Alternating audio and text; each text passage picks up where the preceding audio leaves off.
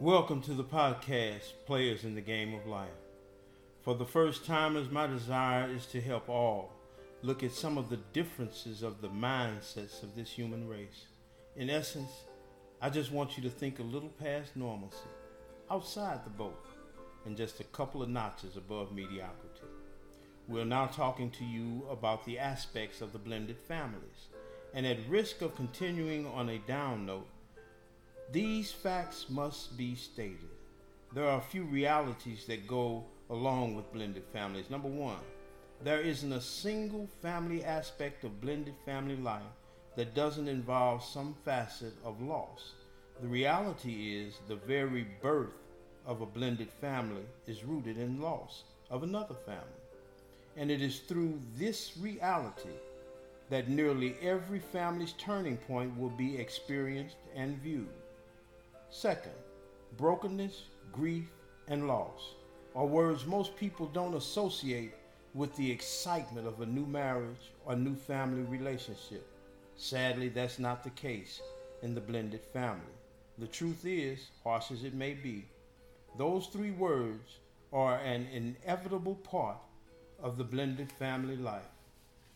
Brokenness is hard enough in a blood or biological family. But it is an altogether different ball of wax when there are children involved.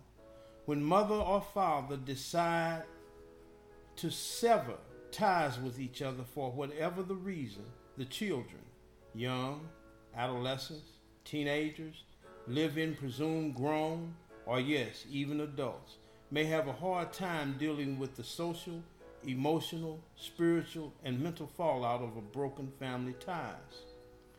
Combining now a step parent relationship could possibly bring out attitudes and behaviors that would be toxic to a blended family. The children in these situations may not possess the life skills needed to navigate through this uncharted territory. And now, what we end up with is a ball of confusion lack of or discourteous communication, rebelliousness, disrespectfulness, ungratefulness. Then there's grief and loss. Sometimes those two D's may make an appearance in the blended family life that is, death and divorce. Yes, it's hard for a biological family to not feel some kind of way, but with the blended family, grief and loss could reveal feelings and behaviors that may cause unavoidable aftershocks. Though it is unintentional, most people simply want to keep it pushing. We don't want to park on unpleasant lots. We don't want to be stuck in an uncomfortable situation. But keeping it real, ignoring or even not really thinking about the impact of loss can without a doubt become a brick wall to unity and birth anger, frustration, and resentment in most children and even some adults. May I ask those of you listening to this podcast, have you or someone you are acquainted with ever experienced this or even presently in a similar situation? How did they resolve it? I know, I know.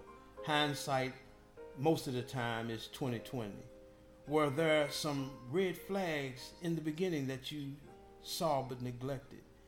Did they measure twice? Did they seek wise counsel? Okay, okay, how about prayer? Did they pray or did they deal with only their he or she motions? Did they think? Do you know what the outcome was?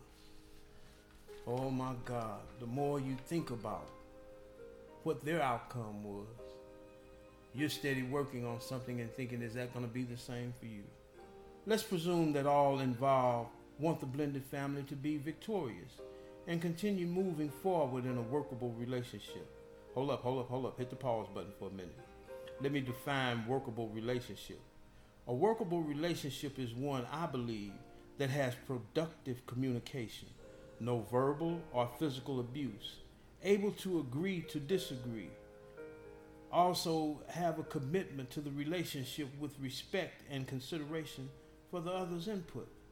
Before you start preparing to cut your losses in the blended family, ask yourself and say, Self, have I done all I can do to make this happen? Have I neglected doing something I should have done? If it took you more than 10 seconds to think about your response, maybe you should try setting realistic expectations. Remember, communication is the key. Parent together, not separately. Don't show the children that you are separated.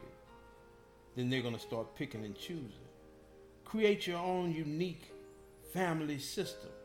Don't go by what somebody else says. Seek professional counseling. See what goes best for you. A custom made family just for you and your kids, your people, your wife, your husband.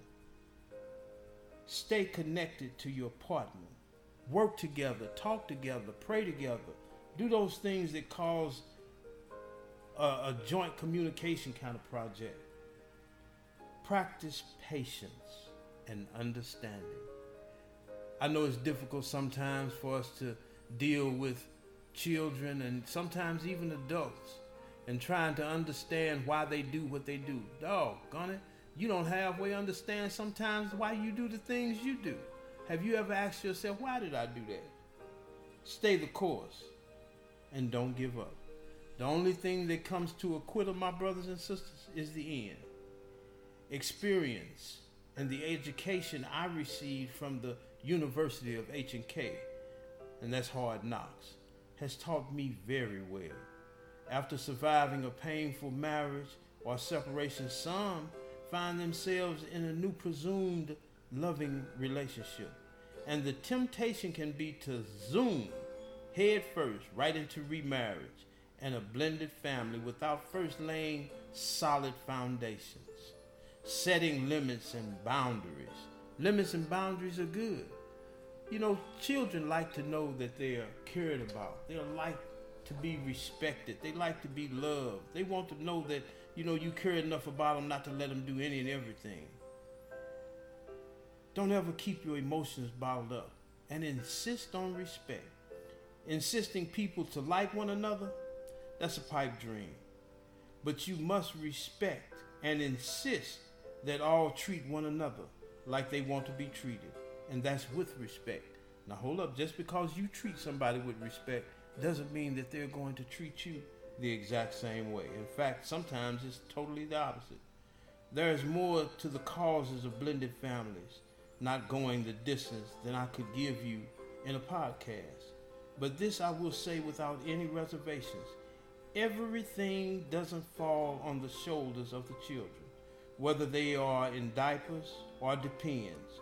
For those that didn't catch that, this is babies to elderly parents or bedridden other members of the blended family.